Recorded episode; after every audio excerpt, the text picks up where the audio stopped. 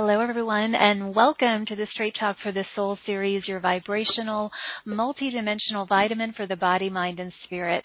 I'm Carrie Murphy, your host, creator, and founder of this global broadcast and brilliant community of light. I want to extend a bright and a beautiful good morning, good afternoon, and good evening to all of you tuning in from around the world. Today, my amazing co-creative partner is sound and color healing expert, author, and composer Jill Matson is here. We're going to talk about the deep secrets and magic of old Egypt rediscovered. You'll access the magical powers of the ancient Egyptian Tree of Life transformations. You'll learn about some life-changing attunements. We'll take some live callers. Jill can offer many healings or readings or answer questions. So press *2 on your phone to raise your hand for that. And I just want to welcome all of you home, all of you beautiful souls, luminous light leaders, New Earth Paradise partners, cosmic creators and collaborators to this next phase of your spiritual awakening and exploration. Know and trust that this is a harmonious haven, a sacred space, and a soulful sanctuary to feel loved, to feel united rather than divided, and to illuminate and ignite your soul's radiance. This is a unity community. It is designed to inspire, uplift, and liberate you. And I'm dedicated and devoted to walking hand in hand and heart to heart with all of you as we soar into new, expansive, divinely inspired realities and potentials together. Today's show is another Heart Homecoming with Jill, so I encourage you to sit back and relax, breathe, open, and receive. I really celebrate and honor you for being here today. We also want to invite you to subscribe to the show if you haven't already. It's a free platform. You can access everything at straighttalkforthesoul.com. You can also listen to all of our replays on iTunes, iHeartRadio, Spotify, Amazon, Audible, and Stitcher. And we would love to see you in our private Facebook group or on Instagram. And now my favorite question. What is the best that could happen today with Jill and myself and all of you? Set a clear, empowered personal intention for what you wish to experience. My intention with our gathering is to be a clear and pristine communicator of divine light and love and selfless service to allow for the greatest openings into clarity, purity, freedom, prosperity, and empowerment for all of us gathered here. I want to invite you to write in if you have joined us by webcast or computer. I'll be checking in that way as well. So now a little bit more about beautiful Jill, and we will get started in talking about this wonderful topic. So Jill is a prolific artist. She's a musician and author. She is widely recognized as an expert and composer in the field of sound and color healing. She has produced 10 musical CDs with intriguing magical tracks using ancient and modern techniques and special healing frequencies to achieve profound results. She's a 5-time author, and Jill presents new ways of approaching health and everyday issues using the benefits of color and sound. She's been able to combine 3 forces in her life for profound results: her love of music, a deep intuitive spirituality, and many years studying the ancient civilizations. So today you'll learn why we're all instinctively drawn to ancient Egypt and why ancient Egypt has endured as the most powerful historical and spiritual mystery of all time. Jill's going to talk about the Egyptian resurrection frequencies and the Tree of Life transformations, and you'll experience ancient sound codes like those used in the Egyptian temples to open powerful energy streams. So we're going to also talk about revealing past life memories from the priest and priestesshood of ancient Egypt and how that information can help you in this life. I love this topic, and I love my time with Jill. So let's dive in. Everyone, please join me in extending waves and waves of love, light, and joy to Jill as I welcome her back to the show. Welcome back, my dear. Thank you, dear Carrie, and a big hug to all of the beautiful audience. I've always been so impressed with the incredible lights, mastery, and wisdom of people that listen to your show. So welcome. Yeah, I feel like there are a lot of people here who are very interested in this topic, Jill. And, you know, I want to just highlight that you blend original music with ancient techniques. You embed these special sounds, and it expands our consciousness. And so, but today what we're really focusing on is ancient Egypt. So you have channeled in so much information. You have so much knowledge. So let's just dive in and tell us, why is it that we are so instinctively drawn to ancient Egypt? Well, gosh, such a loaded question. Mm-hmm. We're going to have fun with it. Well, even kind of like a preamble to my answer, just thinking back on Edgar Cayce. And he described thousands of lives of light workers, people like listening to this show from ancient Egypt. And why is that? He described our past lives in Egypt as like a resonance of memories. And I'm sure we've all had lives many places. Why Egypt?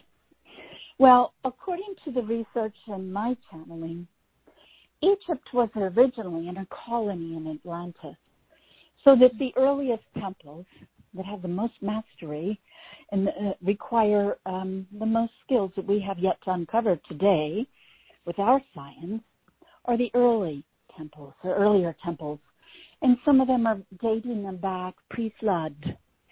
I believe that one of the earliest powerhouses on the earth was Egypt, as perhaps like an outpost of Atlantis. And they had foreknowledge about the sinking of Atlantis. So they have a treasure trove of things in Egypt. And gosh darn, what are those things? Well, it would be spiritual mastery. Mm-hmm. It would be accessing spirits who have passed on. It would be mastering our own energies so that we master our health and our body. It would be tying into the one, tying into balance, tying into white light, tying into God in fifth dimensions and higher, where there isn't negativity and where we can spread this beautiful light and healing.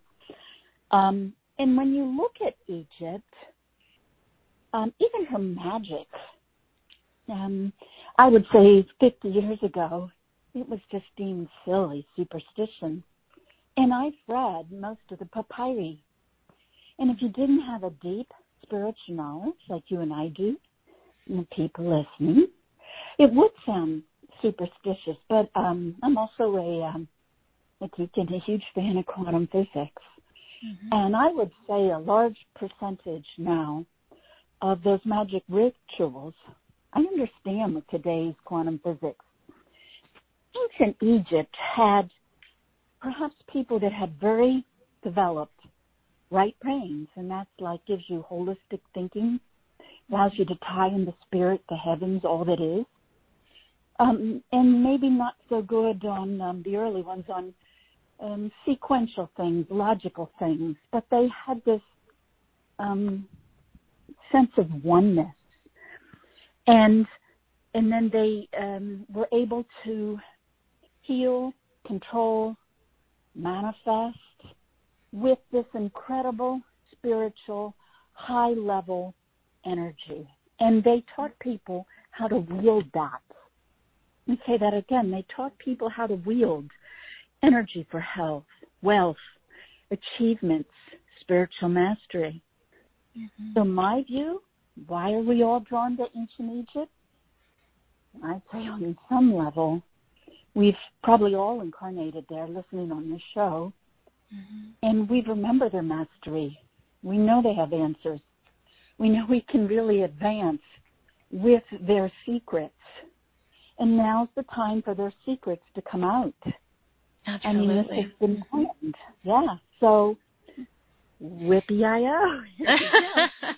Yeah, it's time for all of us to, tap into all of our gifts and abilities that we had during those times. It's all there. It's just a matter of reactivating it. And if someone is wondering, okay, maybe they've listened to a lot of your healing music and, your CDs or listened, to all the things that you have created, and they're wondering, okay, how did you come across all of this information about what went on in the temples and all of these things? Was it partly through studying and partly through channeling and remembrance, or what would you say? I would say it's all of those, because I definitely channel. And I'm a very, very big geek, and I study and read and learn all the time.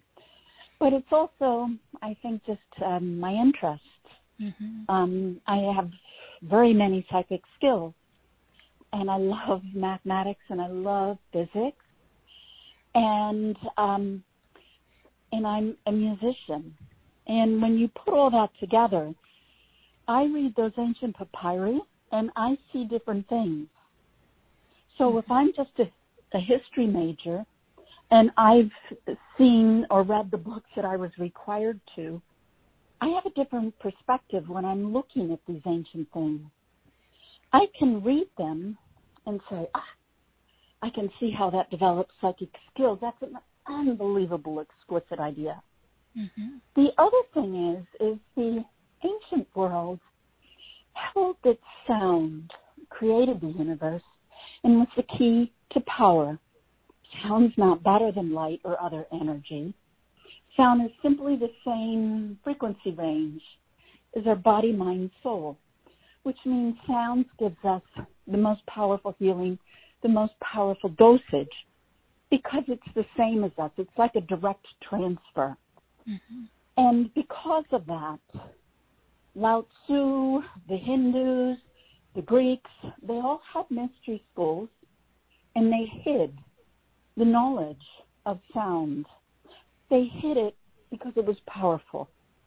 For example, in ancient China, the emperor had access to all the information about musical information or sound, and held the primary tones for the country, and supervised, they had a whole department of measurements to supervise what tones they listened to in their music, and what shapes and what processes people could use with sound healing was restricted. Mm-hmm. And so they're all kind of hiding it because it's power, and they like being at the top of the food chain. However, all these people like Pythagoras, each Egyptian temple, Lao Tzu, they all have schools. Mm-hmm. And, they've got to be breadwinners. They need students. And so they would dangle techniques and understandings to the public free. And it was kind of like you watch a trailer for a movie, and they put some of the funniest parts out on a comedy. So you go to the movie.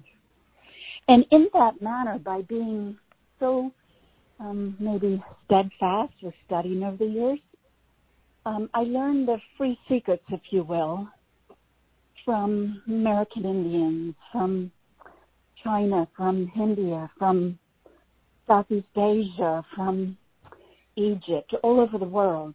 And so when I look at the Egyptian papyri, I'm coming in there with 2/3 of their secrets under my belt. I see it differently. And then I channel. And then I see the connection to music, because music can instill those blessings. And in their mind, and I certainly agree, music is the most powerful attunement. Really. Yeah, if it's absolutely. Mm-hmm. Right. So, I want to talk about what went on in the temples. I also want to talk about the Sephiroth. And we're going to be playing two of the Sephiroth attunements, and then you're going to channel an Egyptian god and bring some healing energy in. But if someone is hearing that word for the first time, or that phrase Sephiroth attunements, describe what this is. Okay. All righty. Good question. Let's go back a little bit. The Tree of Life and the Sephiroth, which are the circles on the Tree of Life, are much older than the Jewish tradition. You find them in ancient Egypt, and recall that Moses was a pharaoh's son, and knowledge is power. So anybody in the royal family would have access to all the secrets, all the information. I believe the most powerful set of information in the spiritual realm that the Egyptians had was the Tree of Life. I also believe it's coming in from their understanding and knowledge of even more advanced pre-civilizations, and that it's like, well, if you think of God as all that is, and then God mirrors himself and experiences himself, his first step would then be to break down into parts. Think of beautiful sunlight going through a crystal, and there comes the rainbow with component colors. So the ancient Egyptian system of gods matched this concept of the Sephiroth on the Tree of Life. So in other words, Isis might be associated with pink, and Hathor perhaps associated with indigo, and Ra, the sun god, with gold. Mm-hmm. So each one of their gods in their pantheon is a component of all that is. And notice that Moses takes their info, and, he brings up the one God. He brings up the sum of what's going on in Egypt. And I suspect Moses was sometimes around the time of the heretic Pharaoh, who introduced the one God. Anyway, that's kind of an aside. But the idea is this. If we were God, we would have all these components in proper tune, in proper energy patterns. And the original components would be the ones that represent all the gods, all the temples, everything Egypt has to offer. And they would have been broken down for humanity's ease. So the ancient gods, maybe the ones who believe in Yahweh or all that is, the original concept is we're all one. And if you really, really dig into that, you can achieve enlightenment. However, most of humanity has thought about it and not achieved enlightenment. So therefore, it's been broken down into manageable steps. So you learn the lessons and the spiritual techniques of Isis and perhaps Horus. And so it's kind of like going up this beautiful ladder to enlightenment. Mm. And each step, the thought in Egypt was that each god guarded a divine aspect of God. And by the time Moses leaves, he takes it. It's now the Jewish Tree of Life. And the little circles on that Tree of Life are the Sephiroth. And they have symbols in them. The original symbols are Sanskrit or Hebrew letters, and they're thought to be the original energies of creation. We think of writing as symbolic. They did not. If you put sand on a drum and get underneath and chant Om, the sand will rattle and vibrate, kind of move off to the edge and move back in. The sand will create the symbol for Om. Hmm. And the symbol for Om and Om are the same thing. One's a 2D representation and one's the sound. So likewise, the sound of these Hebrew letters are the vibrational sound code or the Sephiroth. And as you know, in the Hebrew tradition, they weren't allowed to do vows. There was a lot of things. They were very sacred. But now's the time for these Sephiroth to be made public. And just another point I'd like to make out is that Egypt was really good at hiding secrets. I think that we still don't know how they built those pyramids. And up until maybe, 15 years ago, we didn't know about how they did the mummification. They still talk about moving large rocks with sound. We haven't figured that one out. And anything that was really powerful, they were very careful to keep under their belts. So I think that's, sends tribute to the Sephiroth, that they were very, very spiritual, and there was 10 of them, each being an aspect of God. Think of God as love. Well, love's merciful. Love's strong. Love endures. Love rejoices. I mean, love has many attributes. And so each Sephiroth is an attribute of God and is equated specifically to emotions. And the Kabbalic disciples in the Jewish tradition would spend a lot of time meditating, looking at the symbols, looking at the Sephiroth. And the idea was that, we see everything together, but they were more attuned to dimensions, and the second dimension, such as a symbol or a written configuration. And that they believed that energy would come out of those boundaries. And by the way, science is now proving that. It's going to come out in my next book. But that is indeed so, that very tiny, tiny quantum energy does come out of shapes around the shape. Mm-hmm. And so these Sephiroth, the disciples in the Jewish tradition would meditate them, look at them, make the shape with their hands. And they were also associated with numbers. Pythagoras says all of it is number. Each one of the Egyptian gods were associated with a number. For example, Thoth is associated with the number 8. And what another things I've done in these Sephiroth, in addition to giving the sounds created by the Hebrew creation sounds, the creation letters and symbols, is like each one's associated with a number. So 1, 1, 1, 1. Well, we can listen to that. 2, 2, 2. Another master number. We can listen to that. 3, 3, 3. Another master number. And I'm cautious about using master numbers and sounds only when I'm really doing very powerful, high-end, highly protected, sacred work. So in each one of these Sephiroths, I have their little sound patterns. I also have the number frequency. And the gods, they're all real beings. They've been with us through Atlantis and many other traditions, and they can be channeled, and that energy records. So in these Sephiroth, I have the number, and they're often associated with crystals and stones, that frequency. They're associated with elements, fire, water, etc. They're playing.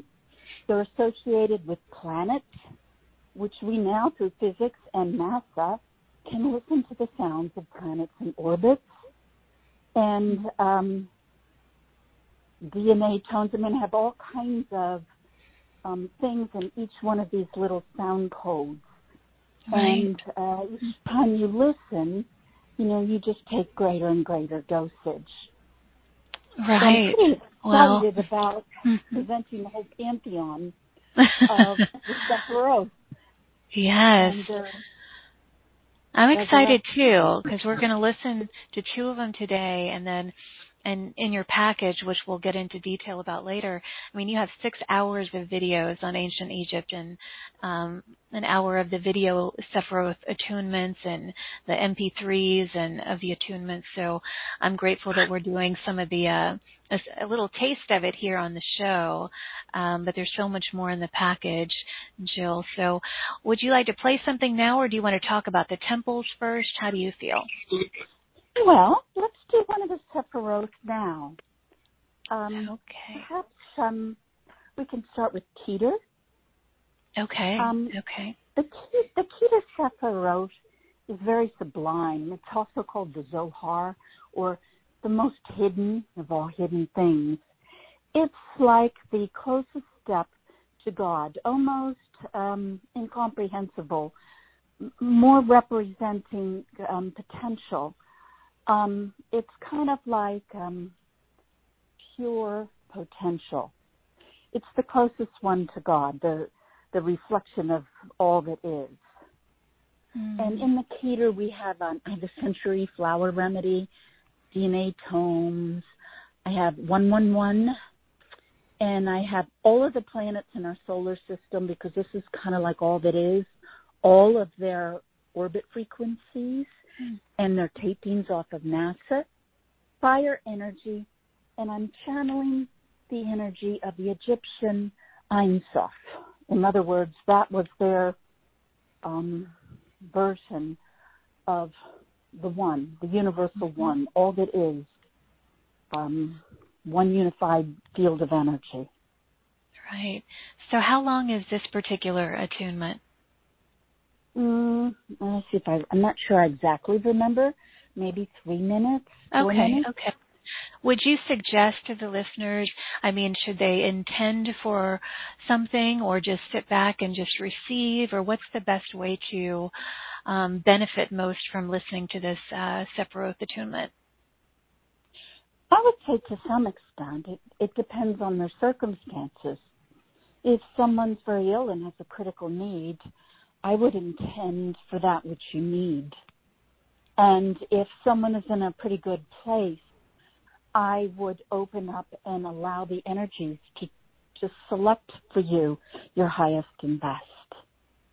Okay. And then we just talked about this right before we went live on the show. You said that you could channel right afterward and bring in an Egyptian god or some healing energy. And so sit back and relax, everybody. Okay, Jill. So should I go ahead and start this recording? Sure. Okay, everyone. This is the Keter Sephiroth attunement. So here we go.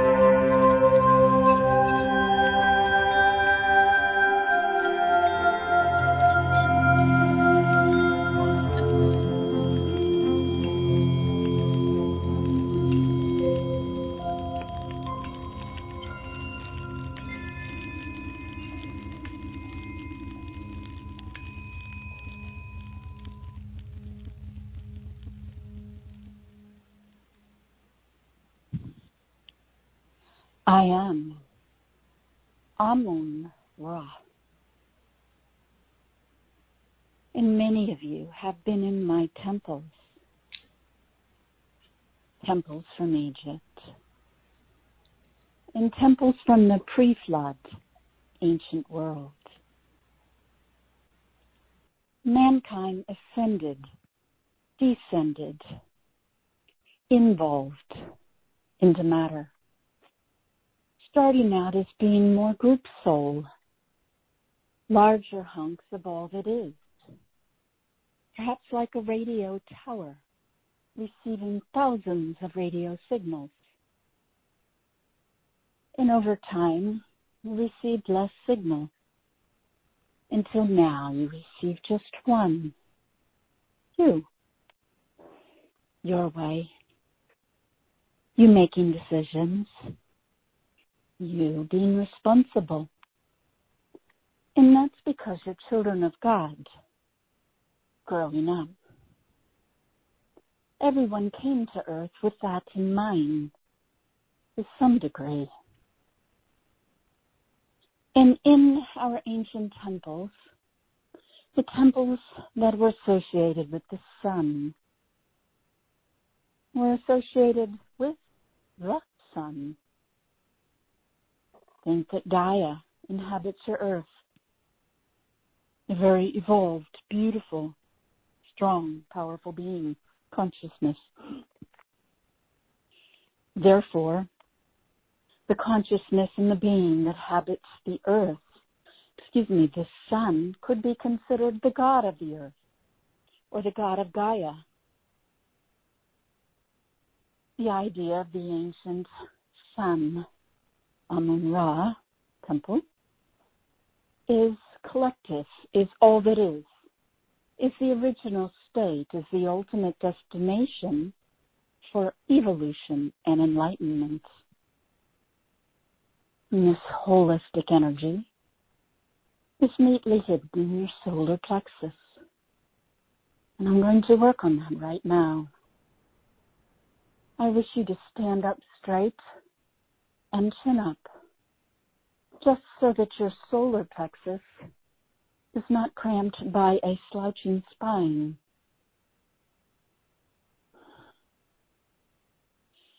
And I'm going to start with energy 2 chakras above your head and start to massage it. And you should feel palpable energy coming in to the top of your head. Perhaps envision someone playing with your hair, very, very subtle, coming into your head down to your forehead now, third eye, like just pouring through your head, dripping down into your neck, down to your heart and your solar plexus. And as you lean back a little bit, and notice how the ancient gods and pharaohs stood very straight to honor the sun within, because the sun represents the Ein Sof, the all that is. And this energy coming from above your head is now pouring down into your heart, and it's collecting in your solar plexus. And just breathe with it. It's alive, it's conscious, it's all-knowing and all-healing.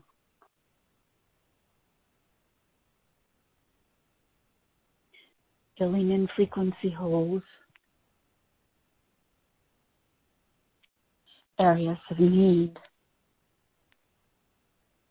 And imagine in your solar plexus and pretty much the middle of your body, there's like a little sun the size of a walnut, shining front and back. The back chakras being that which you give, the sun and the evolution and the light and the healing that you give. The front solar plexus being that which you receive, the light, the healing, the sun, the vitality. And as you breathe, energy comes in your solar plexus, It unites with the energy from the back chakra and goes out. It's like a fire, a combustion occurs in between the in and out chakras. A little sun right below your heart. The complete healing energy that you've hidden right in front of yourself, right within yourself. Feel its warmth. Imagine the sun. They resonate with one another, and they heal. The warmth is coming to you, and this little sun, about the size of a walnut, grows to the size of a peach. And feel the beautiful, expansive, healing, golden light. The mastery of your solar system, right here. And it continues to grow about the size of a grapefruit. You feel the warmth, imagine the light. Your whole body is beaming with beautiful aura because of this. Now maybe the size of a basketball. Getting bigger, wider than your whole body. It just gets more diffuse and bigger and encompassing all of your body. You stand within one unified field. Feel the heat. Feel the fire burning away that which needs transformed. Feel yourself anew, whole, complete, remembering time in the temples of Ra and Amun Ra.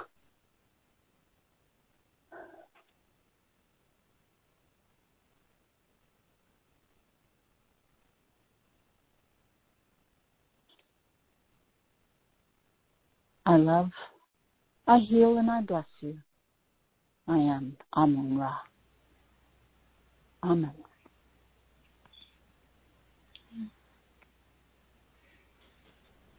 Thank you, Jill.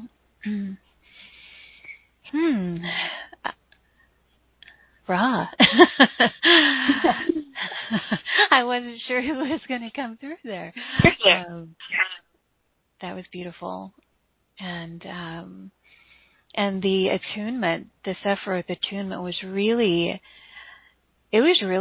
powerful, and we're going to listen to one more in a little while, and we're going to take some callers too, and you can do little mini healings or readings or answer questions on anything that we're talking about. Before we do take a couple of callers, Jill, is there anything else that you feel, we really want to share with regard to the Egyptian temples or the ways that the listeners can benefit from these Egyptian secrets that you've uncovered? Anything else you want to share before we take callers? Yeah, I think I would. I'd like to talk a little bit about the temples and think that each temple had maybe, liken it to a different color, and together they're all the rainbow colors. So before we achieve enlightenment, we need mastery. Let's say the mastery of the divine feminine from Isis, that of Ra, of the sun. And each temple has its own unique teachings. So when you come life after life, let's say you come to the temple of Thoth, one of my temples, you have a lot of knowledge. You have knowledge of all the systems. Thoth was very good at magic, which is quantum physics, perhaps not explained in terms of left brain, but demonstrated in terms of right brain, and very powerful processes and techniques to manage energy. So what I did was, through channeling and through reading and studying is that I came up with the gifts of spirit that you can have from the various temples. And I think it's kind of exciting because it's like all over the board because each temple, the divine feminine unfolding in Isis temple is so much different than that in the Hathor or, Hathor, for example. And they're very, how to put it, the Egyptian people, when you were alive, had a life as a priest or a priestess. I mean, you're kind of like today with the same needs, same desires. You're very human. And you had human needs that are very similar to ours. So, for example, in the temples associated with the pharaohs, they had to, when there were 72, a pharaoh had to run a triathlon because he was thought to be a god. And in order to be pharaoh, he had to be fit in every level. And they had techniques for staying young, for remaining youthful, for remaining virile very late into life. And so, for example, that's one of the really cool techniques, kind of a euthany thing. They had vow chants associated with planets, and notice that in the Hebrew stuff, many languages, you weren't allowed to say vowels because they could be combined in secret orders for ascension.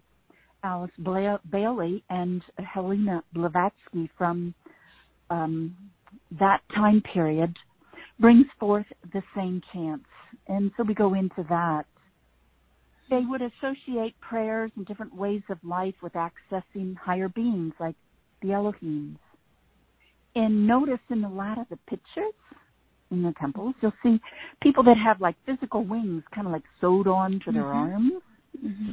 Well, there's techniques to access your spherical blueprint of wings, because if we're all that is, at some point way back, we were also angel with wing. And so they had techniques of using your arms, activating your wings, and using them like Reiki or for energy treatment. Hmm. They were also far more attuned to sounds because they're very heavily right-brained. And so it was very important to them when they worked on chakras to not work on them in the order that we do, that the chakras would match up in pairs. For example, think red and green are complementary colors. So heart chakra and root chakra would be a good pair. And they had different tonal processes and methods to make substantial progress in your chakras. And think that, the pictures, let's say, of Metatron, where he's all light. Well, how do we go from us, being physical body, to all light? Well, our major place to input the lights are chakras. So they would work with the chakras and send that energy up and down their spine. Think of Kundalini energy rising. Isis temple did Reiki through her hands.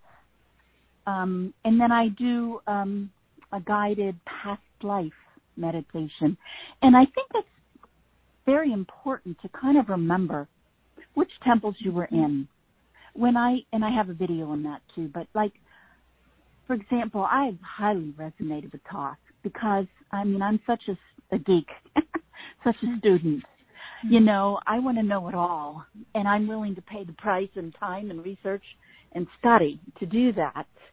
And that's kind of like when I just saw his picture and started to read about him, it's like the hair on my hands was standing up on end. It's like it just triggered me, and someone else maybe was triggered by Isis. So I do a little bit of just education about what kind of things the temples were like.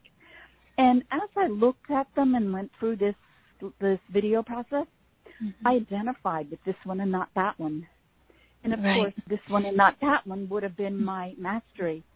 And then I spent more time on those videos because I could download. I was good at that. That's why it was triggering me.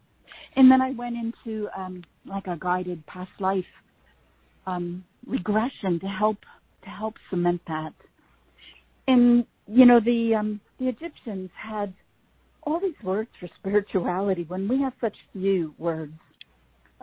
Think like the Eskimos have like 36 words for gray. You know, we have one, gray. Well, the Egyptians had all these words for spirituality because spirituality was extraordinarily important. That's why we're drawn to it. And so I also go into different techniques to how to access different dimensional energies and quantum entanglement in the temple of Ma'at. That's one of those cases when I read some of the practices which others would call superstitious, and I'm like, I recognize that. That's science today. Mm-hmm. They had techniques for pain removal, even bug control, magic, and halo discs, and different ways of, you know, bringing kind of like what Ra did to some extent, starting above your head and accessing your own higher dimensional energies. And they had a variety of techniques, and you actually see them in these illustrations. You see these gods have like these balls of light on their head. Well, they're activating different chakras and ingesting and downpouring that energy. And there's more, but off the top of my head, that's what I think of. And so, you know, we just see the temple buildings, but each one of those gods brought forth techniques to evolve, to be a master. And I believe anybody who's listening to this, it's because you're interested in Egypt. And you're going to have those little treasure troves within. Right. Yeah, they'll access their own mastery by, it's like you said, as they go through the information, it'll feel familiar. It will, you know, activate their own mastery, which is really exciting. And I want to take some callers, Jill, and for those of you who are joined us by webcast or computer, you can write in your questions. I know a lot of you already have. But I'd love to take some callers. Again, it's *2 to raise your hand. Give us your name. And Jill is a beautiful channel. She's a pure channel, and so she can do many readings or healings. So just give us your name and sort of a brief description of what's going on or what you would like support with. So, Jill, are you ready? I am. Okay. All right. I am coming out there to all of you with your hands up. First caller that I'm going to is area code 480. You're live with us, 480. Can you hear us? Hi, this is Katie. Oh, hi. What did you say your name was? Hi. This is Katie from Phoenix. Well, hi, Katie. Welcome. Hi. Thank you so much. You're welcome. I am new to the whole subject, and I'm just delighted and enjoying your presentation. And what I'm going through is it's way too long of a story to even, you know, put it out there, but I'm guessing you can read what I need anyway. But I need physical health, my heart, my lungs, just in general. I'm having a lot of health issues, and I'm not seeking it from a medical perspective any longer. I'm only seeking spirit on this journey of how do I heal and where do I go now. I don't know if any of that makes any sense. It does, Katie. I'm glad you're here. Yes. You're in the right place, Katie. Thank you. Okay. Well, I did see your aura, and I did see dark energy, darker energy coming from your, kind of in the upper part of your trunk. So, and also some resonance in your brain. So what I'm seeing is that, you know, one can have a problem with the heart, but it could be the brain signals, you know, or the interconnectivity of other things that are the same frequency as the heart. So let's bring in Isis. And I'm bringing in Isis because she resonates with pink. And that's my color. Totally. Okay. And she must resonate with you. She's made herself clear. Okay, sweetheart. I'm going to work. In fact, let's work on everybody's heart and chest, because these ancient beings are marvelous, and they'll work on everyone. So hang tight, everybody. Okay.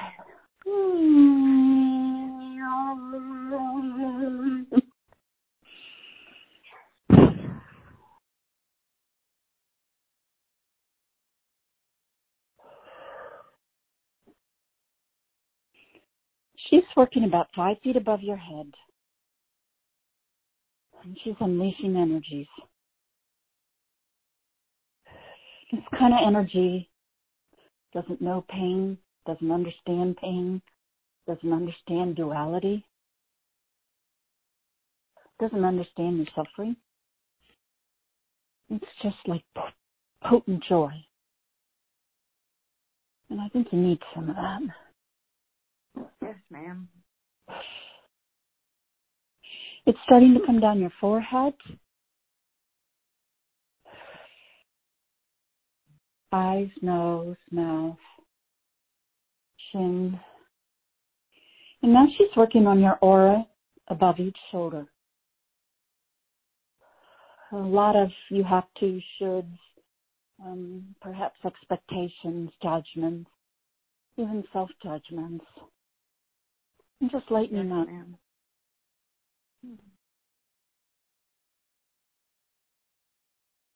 Coming down, down. We're going to go into your heart and your brain. And working on the resonance between the two. And the resonance in your gut as well. The second brain, if you will.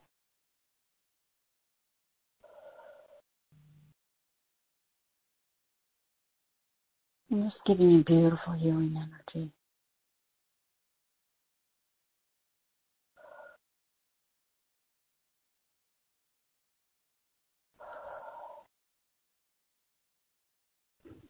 And before I finish up, Isis is showing me some wings, some like angel wings. They're very, very white. Got a hint of color in them. And they're flapping, maybe like butterflies. And it doesn't look like they have a person on them, but they're coming in through your back, near your lungs. So I feel like a long time ago, way before you were human, all of us incarnated angel souls. And they kind of folded up into her lungs, etherically. And she's just like dusting and cleaning, brightening, healing. Feel freedom. And the oxygen is beautiful and rich. The air is great. Harmony, balance. I'm just going to balance your whole aura.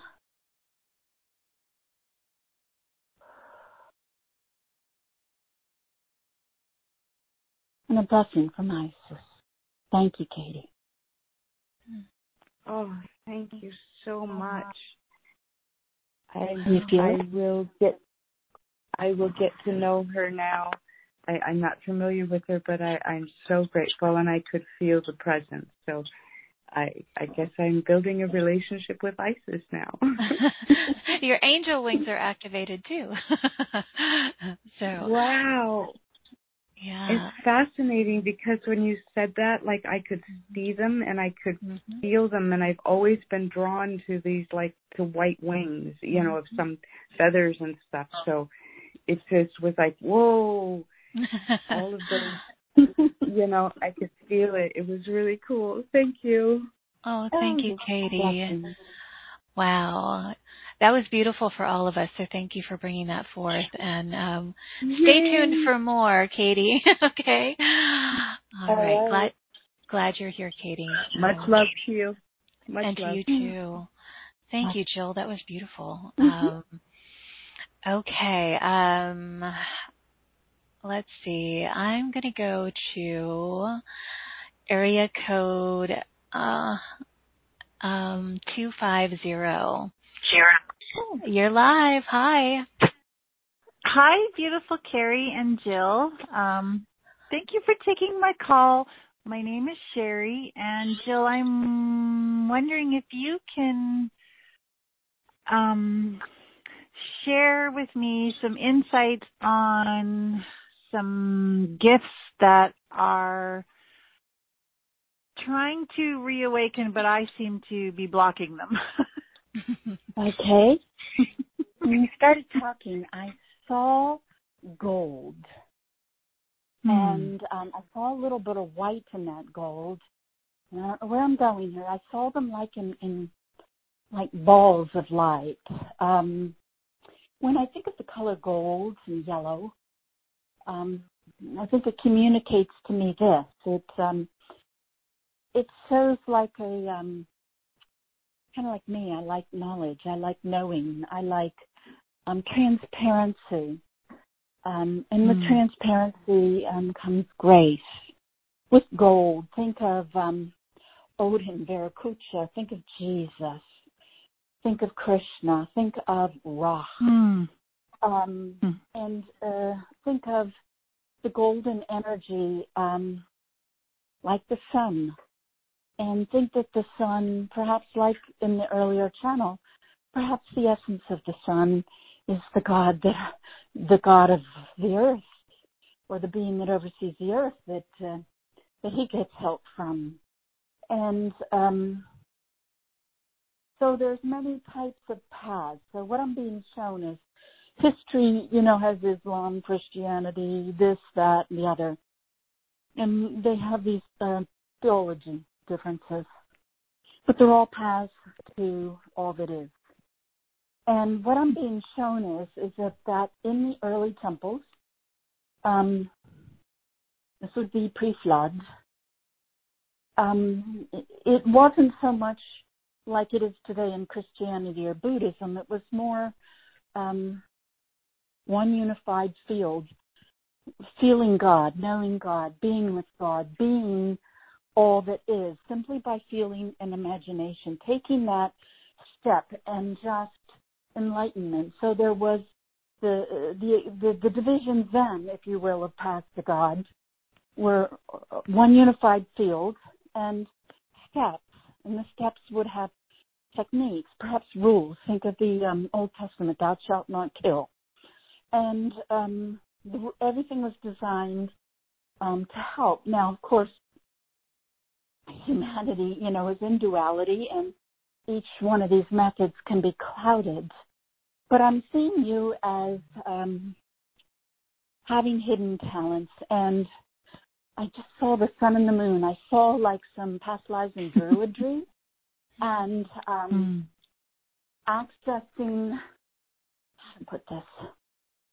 Okay, this is what I'm feeling. So, like we're a human being and we have so many breaths per minute, and a bug, of course, is going to have a faster vibration and live a lot less. Meanwhile, a tree might live 300 years, and a mountain might live many thousands. The earth may live billions, as well as our solar system.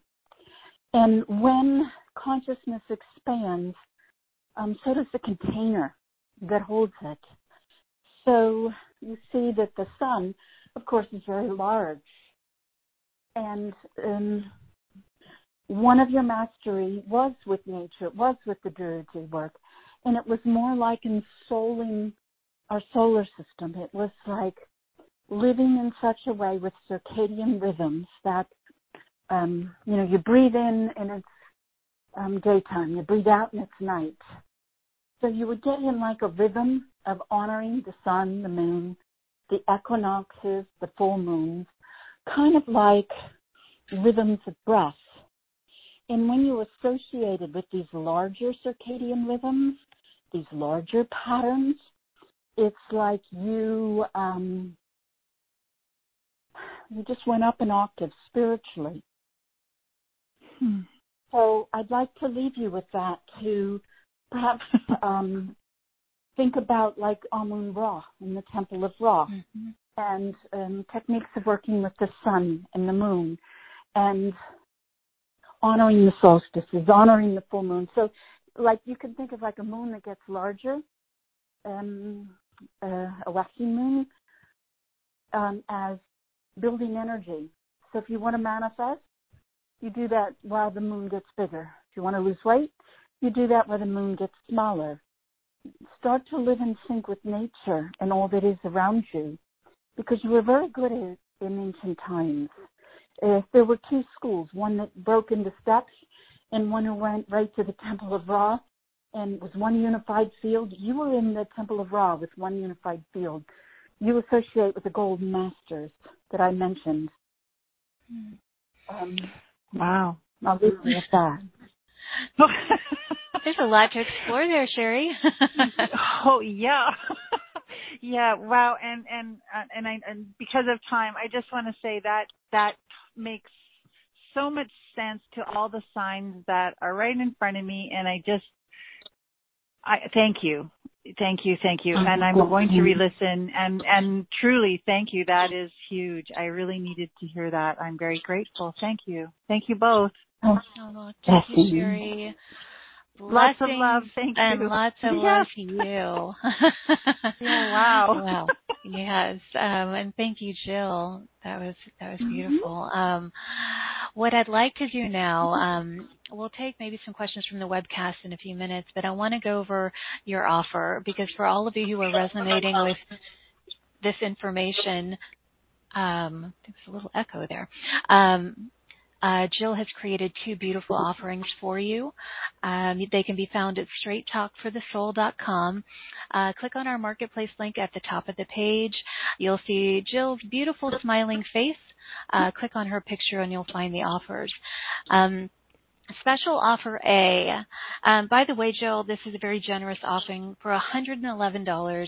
It's the Deep Egyptian Secrets and Magic. There is so much in this offer. I'm just going to briefly share what it is, and then Jill, I'll let you add in what you'd like. This package includes 6 hours of videos on ancient Egypt, 1 hour of the Sephiroth video attunements, 30 minutes of MP3 audios on the Sephiroth higher dimensional attunements, and there's some bonuses. This is all in offer A. So, Jill, there is so much here to explore. Great. Do you want me to go over some of the videos? Sure. Just highlight what you feel, is significant to share for people that, who are considering this, that would really highlight the benefits. Okay. Well, like, for example, we had a reading and we were reflecting on Isis. So I have a meditation that I saw from ancient Egypt to activate energies, and it's a technique called Elohim breathing.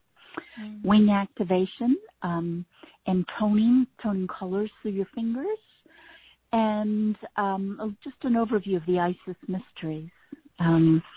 That's about 20 minutes, so you see we have 6 hours. With the dimensions, like understanding dimensions and how to access and download higher dimensions, and how to use that energy to release blockages, health, emotional, mental, spiritual, how to transmute your voice and lower energies into higher energies. So let's say someone attacks you verbally, how to take that energy and transform it into a blessing, kind of like, ha-ha, who attacked you? And something that I was calling reverse mediumship, like a mediumship goes up into high dimensions, gathers information. So I have a technique in here about going up to higher dimensions, yours, and leaving really good energy for events coming up in your future. So there's like 40 minutes of it. I go into like with the Temple of Shu, Nut, and Gudba, using elemental healing, the Philosopher's Stone. My research showed that It had different octaves, if you will, that technique of turning lead into gold. And the most powerful would not be the physical, but would be the spiritual.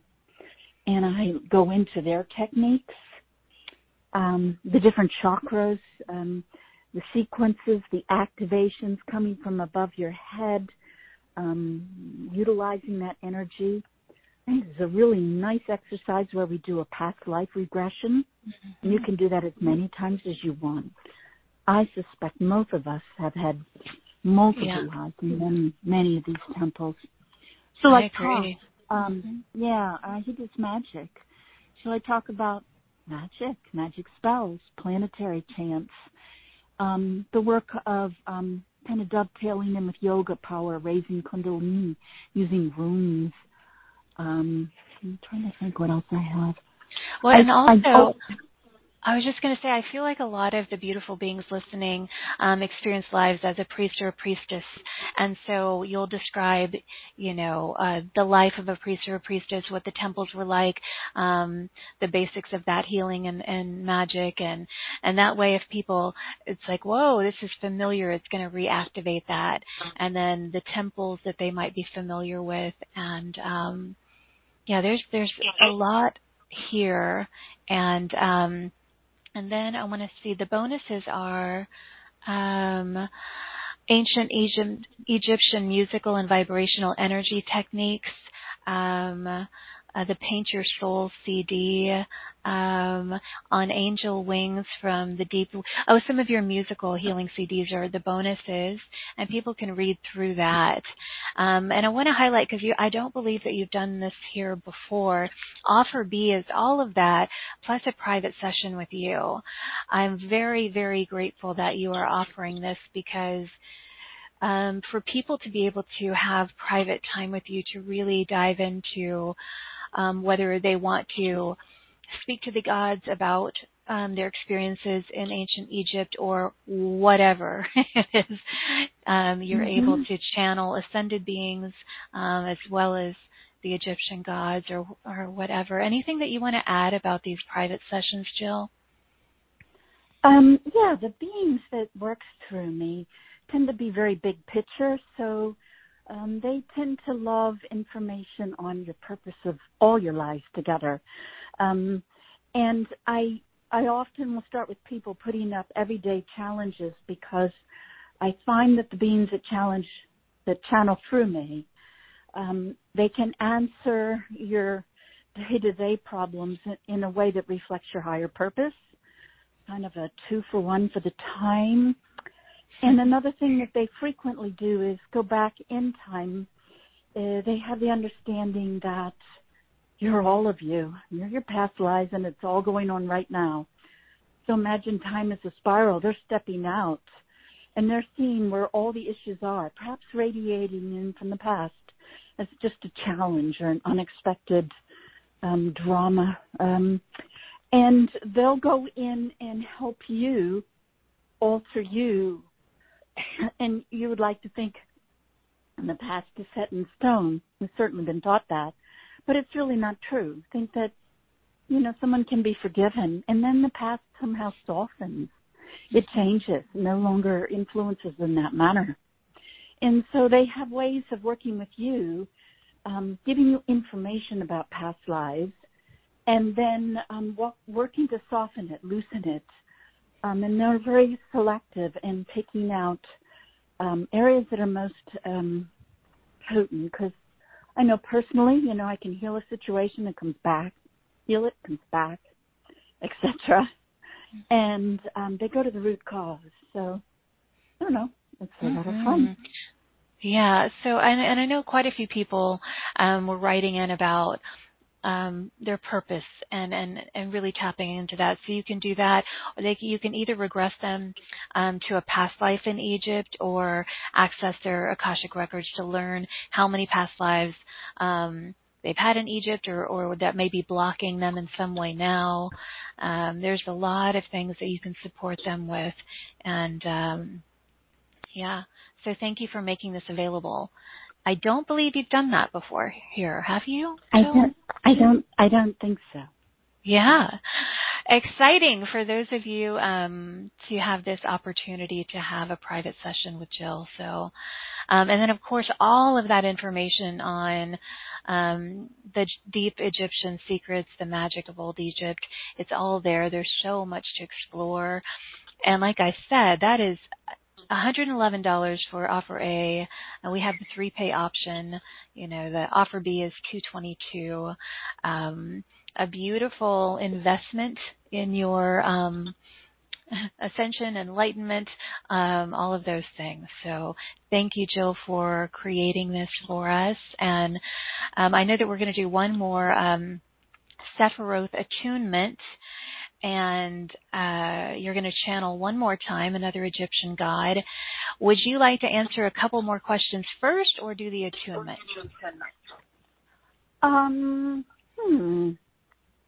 I guess it doesn't really matter to me. Do you have a preference?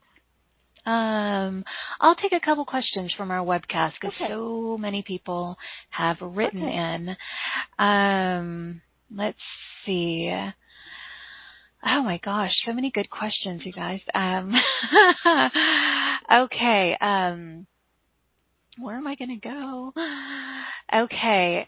Miri, M-I-R-I, she said, I am aware of a deep connection with Egypt. Recently, the name Temple of Beauty popped into my mind.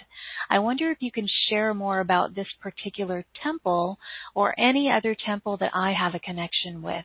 That's Miri, M-I-R-I. Okay. As soon as she talked, I immediately saw Cleopatra. Mm. And when I've seen, like they've got her face on coins and stuff, and to me she doesn't look like the most beautiful person. But you see, the ancient idea of beauty was not how you physically looked. The ancient idea of beauty was a virtue. It's an emotion. It's a feeling of, think of a rose. Just think of the softness and the beauty and the fragrance of a rose. And you think of beauty. So think of a person who maybe has a handicap with the most beautiful, sweet, giving love. And over time, when you see their physical form, which might be a little different than the next, you see it as beautiful because this graciousness, this kindness, this loving emotion overpowers, and it has a sense of completeness. I think we talked about that, associating that with the Temple of Ra. And so I'm feeling that the Temple of Beauty, you're talking actually perhaps about a lot of temples, or it's the development of an attribute, and it's not just Egypt. This concept of beauty as a virtue I'm seeing in terms of Lemuria, Atlantis, of Greece, of nature. And so, and again, when I think of nature, I see you connecting to nature, feeling into nature, and getting feelings from nature. So people tend to think, oh, I went out in nature and I feel good.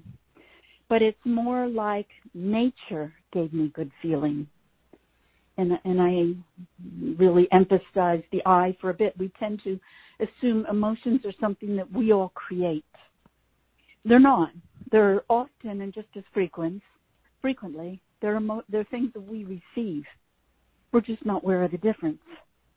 And so by going out into nature, to seeing the beauty of a full moon, to loving a child, to loving an animal, to planting a flower and watching it grow, to put your hands on that flower and feel the energy come through your hands, that's a very potent healing. To become one and walk with the world around us is to observe her beauty. And her beauty would be frequency patterns, like in the Paint Your Soul CD in this package. It's like that's full of Fibonacci and solfeggio frequencies. It makes your aura white light. It's the patterns found in nature. And the patterns found in nature we're going to associate with beauty. a person that we physically deem to be beautiful, their features, when you measure them, are going to reflect patterns found in nature. So we're kind of hardwired to find the beauty in nature and to find beauty in anybody we see and to give them that beauty. Mm-hmm. And wow, what a gift is that. Mm-hmm. That was beautiful. And thank you. Mm-hmm. I would find that in many of the temples, like Temple of Isis, Temple of Hathor, Hathor, Ma'at. They're all going to have elements of divine harmony. Mm-hmm. Mm-hmm. They create beauty. Right. Thank you for that, Jill. And Mary, beautiful question, and I love what came through, and I hope that you heard it. Misty from Seattle said, Jill, I've had many past lives in Egypt, and I really connect to Thoth as well. Does Thoth have a message for me or for everyone on the call? Thank you, Jill and Carrie, and blessings. Thanks, Misty. Oh. Well, isn't that kind of Misty? Thank you for including everybody. When you said Thoth, I saw a picture of him, and he kind of had a little hunchback, and his wings were out. And I'm getting the feeling that, you know, we tend to think, ooh, half animal, half human, that the animals, the lower half, but the animals, the higher half, it's closer to God. And he was showing me how he's ready to take off. And I think that has a lot to do with you. And before you take off, like in the Temple of Thoth, he had these books. He had the magic of all the temples of Egypt, of Lamara. He had the whole enchilada. Think of him as being the master builder and having mastery over every little technique and every little piece. And he's going to build a painting or a puzzle, and he is master of everything. And there's the gold light, the illumination, nothing's hidden, all the parts. And I felt like you were him, we were with him, and getting ready to take off. And when you take off, you start to have an aerial view. And he's telling me you can even pretend to be him or an ibis bird. And just in your imagination, let's say somebody's having an argument, imagine you're an ibis bird and imagine you rise high and simply in your imagination look down on the situation. We're unaware of it, but when somebody is disagreeing with us or judging us, you know, we kind of get splattered with some judgmental energy and invisible, but yet potent nonetheless. And that he's showing that when you kind of like take flight, just by using the simple tool of imagination, that can be all sprayed around, but not on you, not on your physical body. By leaving your consciousness, you can avoid that. And he's showing me that your beautiful curiosity and knowledge of this and that, and oh, I like this, and I like that. It's like he's showing me now you're as a painter, and you're ready to paint your portrait, and a lot of pieces are going to come in together. So he wants you to not think thoughts like, I should pay on task, I should focus more, I don't complete projects, but more focus on the beauty of everything you've learned and the scope and breadth of it. And now it's time to dance and draw it all in. So leave behind that diversiveness, the judgment people are giving you from pleading from this to that and learning this and that, and get rid of that negativity, free up blockages, and start to just dance and joy and think about, ooh, I can combine this, I can combine that. And he's suggesting that when you start to imagine processes or solutions, he said, imagine being an ibis bird. And you will resonate with your past lives in that temple. and resonate with the aerial view, giving you better selection of this piece and that. And I'll leave you with that. Mm-hmm. Misty, I hope that you heard that. Thank you, Jill. Yeah, there are a lot of questions here, but I want to make sure that we have time to listen to the next Sephiroth attunement. What is the name of that one, Jill? Hold. Yes. It's difficult for me because, you see, when you have these ancient names, you know, they're spelled differently, and this group and that group pronounce them differently. Hold and hold has been the different interpretations that I found. Mm-hmm. Do you want me to talk about it? Sure. Okay.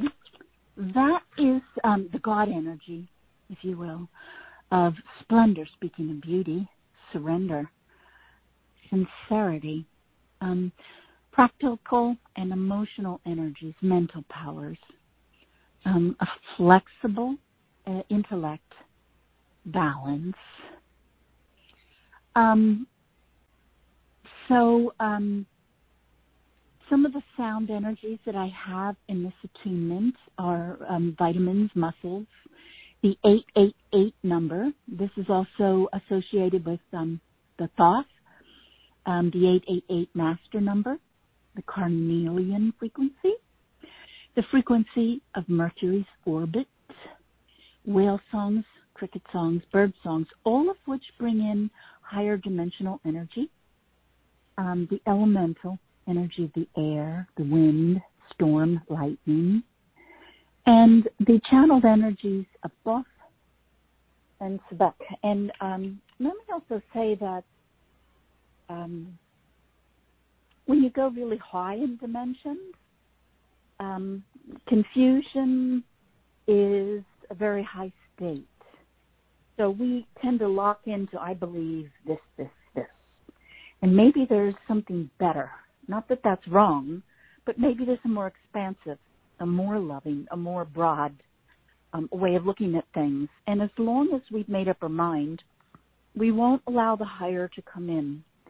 So many ancient masters talk about confusion as, think of it as a staircase, getting ready to go up the next level. And I say that because it's back. And he brings in some of that letting go of the old and embracing of the new. Okay, so we will play this this Sephiroth attunement, and then right at the tail end of that, you will be offering another channeling from one of the Egyptian gods with some healing energy. So are we ready, Jill? Sure. Ready for me to play? Okay. All right, everybody. Here we go.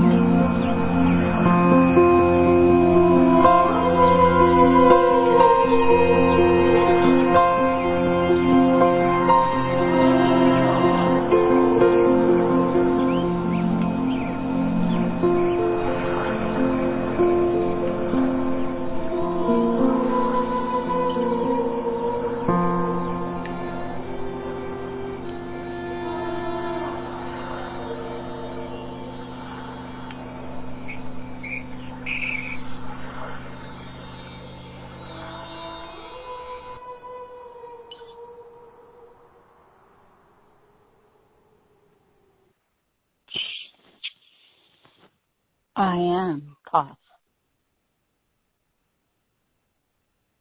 And I wish to talk about sounds of creation. And people assume that the voice communicates through symbolism. And the voice is so much more powerful, delivering so much more information than, let's say, a text. But even still, the voice of a spoken word is like a text in comparison to the deeper meaning contained within a sound. Does not almost every religion in its roots create creation with sound? And what's the one thing you all have? Vocal cords. And you use them every day without knowledge, consciousness, or awareness. Not the meaning, not the little text message, but the deeper energy within the sounds of your own voice. I would like to suggest that you quit trying to control your voice, to focus your attention on the meaning, and start to communicate the frequencies you need for enlightenment or healing for those that you love or those that are in vicinity. We all tend to think in humanity that we are our bodies. You're not your body. But your body is a very, very high consciousness, all in and of itself, all by itself, without your direction. It digests food and beats your heart, and so much more. Your subconscious mind connects with and draws in all your past lives, your frequency needs. And when you look at your overall ascension of many lives, even draws in events that are opportunities disguised as drama. Given that your body has vast consciousness, allow it to do what it does best. Allow it to heal. And what kind of potent manifesting do you have if not your voice, or the content of the words, the sounds? When you're alone, if you feel safe, just try uttering sounds. Don't matter what they say, don't matter that they make sense. Simply allow and trust. And the ancient Egyptians honored the psychic ability of knowing, much deeper than even trust. It's just like knowing. For that is the tool of creation, of manifesting. And that knowing, combined with tapping into the higher consciousness, the wisdom of your physical body, your partner, and simply allowing that healing. Imagine your voice being the proper frequency for someone's headache or tummy ache. Well, if you focus on that other person and allow that voice to come out at a certain rhythm and a certain frequency, all unbeknownst to both of you, they receive a bit of healing. So I'm suggesting to tap into the wisdom encoded in your body, and use the manifesting machine of your voice. I'm going to do a quick blessing. I'm going to work on your throat chakras. First of all, connecting to your third eye, your spine, and your heart. Energy coming in from both ways into your throat. Working on the front of the throat chakra, opening, expanding. Imagine the blue, the turquoise energy. Opening, healing, adjusting, coming out the back chakra being the chakra of the gods, the energy you bestow, and allowing and opening up, activating your voice for healing and manifesting. The frequencies that you send out can be that which you desire and need. And there's no more potent force than your own voice. The creation with sound. I am Thoth, Amen.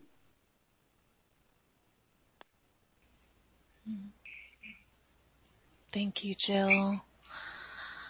That was interesting that he referred to the voice or sound as the machine of manifestation. That was powerful. Thank you for that. So we heard from Ra and we heard from Thoth, and Isis came through earlier. So we had a lot of the beautiful beings, Egyptian beings with us. Someone had asked a good question, Jill, that I want to ask you. Where was it? Oh, it was Linda. She said, are the temples each like their own unique portals that we can tap into? Absolutely. Absolutely. You see, in fact, I have some videos on that, the structure, the length, the width, the height, the type of building materials that were used in the temple, the location, how it connects with water currents underground and caloric currents and earth currents or ley lines, whatever you want to call them. All of that has been designed to create through the physical building frequencies and healings. And think of, perhaps we're talking about the Sephiroth as frequency codes of the divine. Think of the temples as frequency codes of the divine.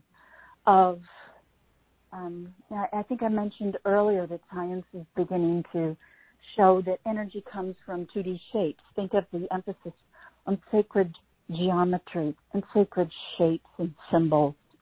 It's not because they're fun to look at.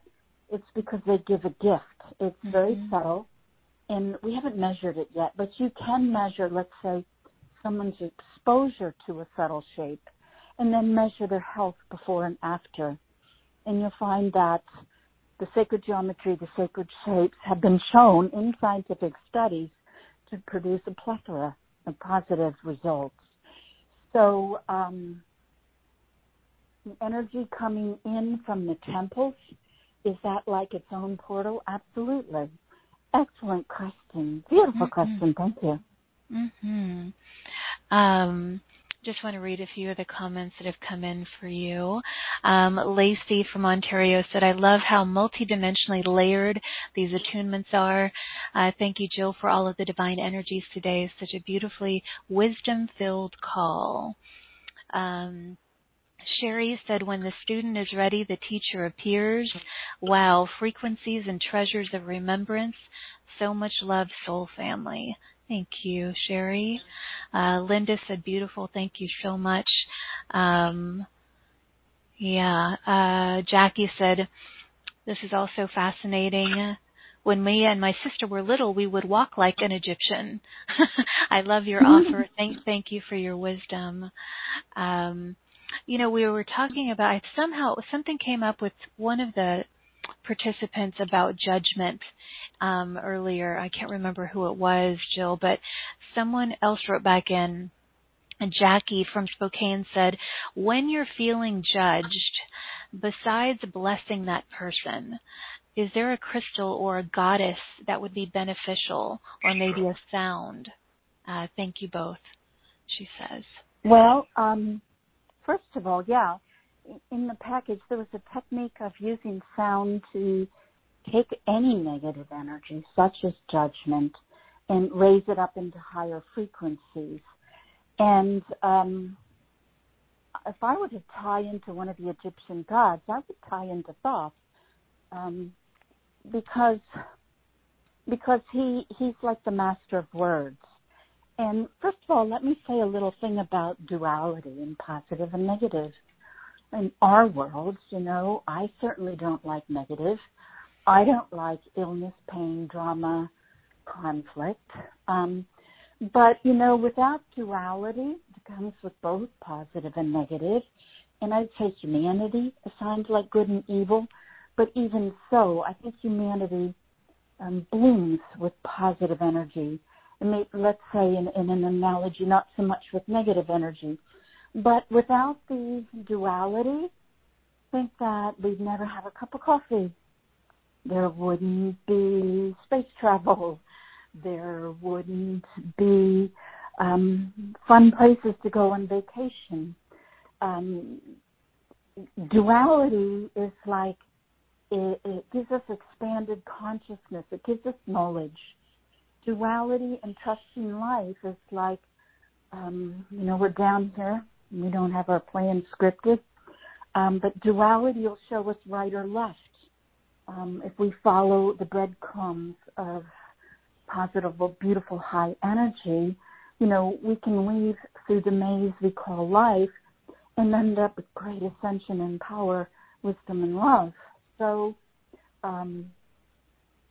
judgment doesn't feel good, and I would suggest that you don't resonate with it, that kind of over and over say to yourself that judgment is their view of themselves, and then seeing you through your lens. And perhaps if we're going to call in the energy of thoughts, we might think of physically imagining ourselves above the judgment.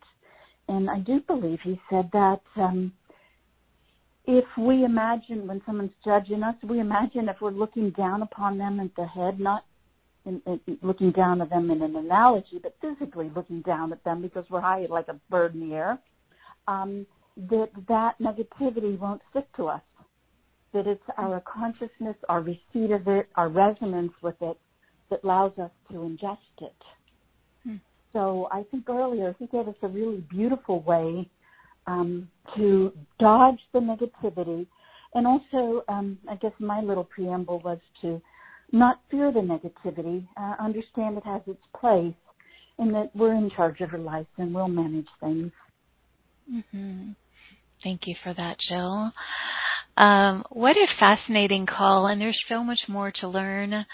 So I really want to encourage those of you who are resonating with all of this, who want to really activate your gifts, talents, and abilities from these times to really explore this further and perhaps have a session with Jill as well.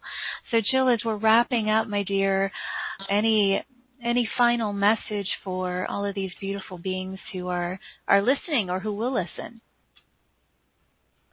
I would say that the mere fact that you're listening means that you were in ancient Egypt, and that it's holding secrets for you. It's holding energy and enlightenment. It's allowing you to resonate with some really powerful stuff that can have an incredible impact on your life, physically, mentally, emotionally, materially. And I guess just celebrate the fact that you were there, and we're about ready to go on a treasure hunt for you. So many treasures to uncover. And Jill, thank you for your continued commitment to exploring and channeling all of this information. You're a gift to all of us, and I'm glad you're here, and thank you. Mm-hmm. And thank you, and everyone listening. Thank you. Yeah. To everyone who's joined us, thank you for your time, your openness, your love, and your presence today. It's an honor to have you with us. You're welcome to write in. Let us know how you're feeling, what stood out for you, what shifted for you, what resonated with you, and then just let the brilliant, bountiful, beautiful blessings flow to you. Open up to receive the benefits of everything that's been ignited within you and in this sacred circle today. Remember that you are a sacred being, a creator being, a multidimensional master of light. Claim yourself as that, and please consider the wonderful opportunities to expand on this with Jill and her special offers. And finally, just remember that you're brilliant, you're resilient, you're dearly loved, you're certainly not alone. Thank you for joining Jill and myself on this soulful adventure today. I am sending crystalline rainbow waves of new earth grace and glory and gratitude from my heart to yours. May you feel it, receive it, and then offer it to those you encounter today or tonight, wherever you are in the world. And as always, until next time, please give yourself full permission to shine instead of shrink, express instead of suppress, and own that amazing, powerful glow of yours. I'll see you back here in this playground of light again tomorrow. Bye, everybody.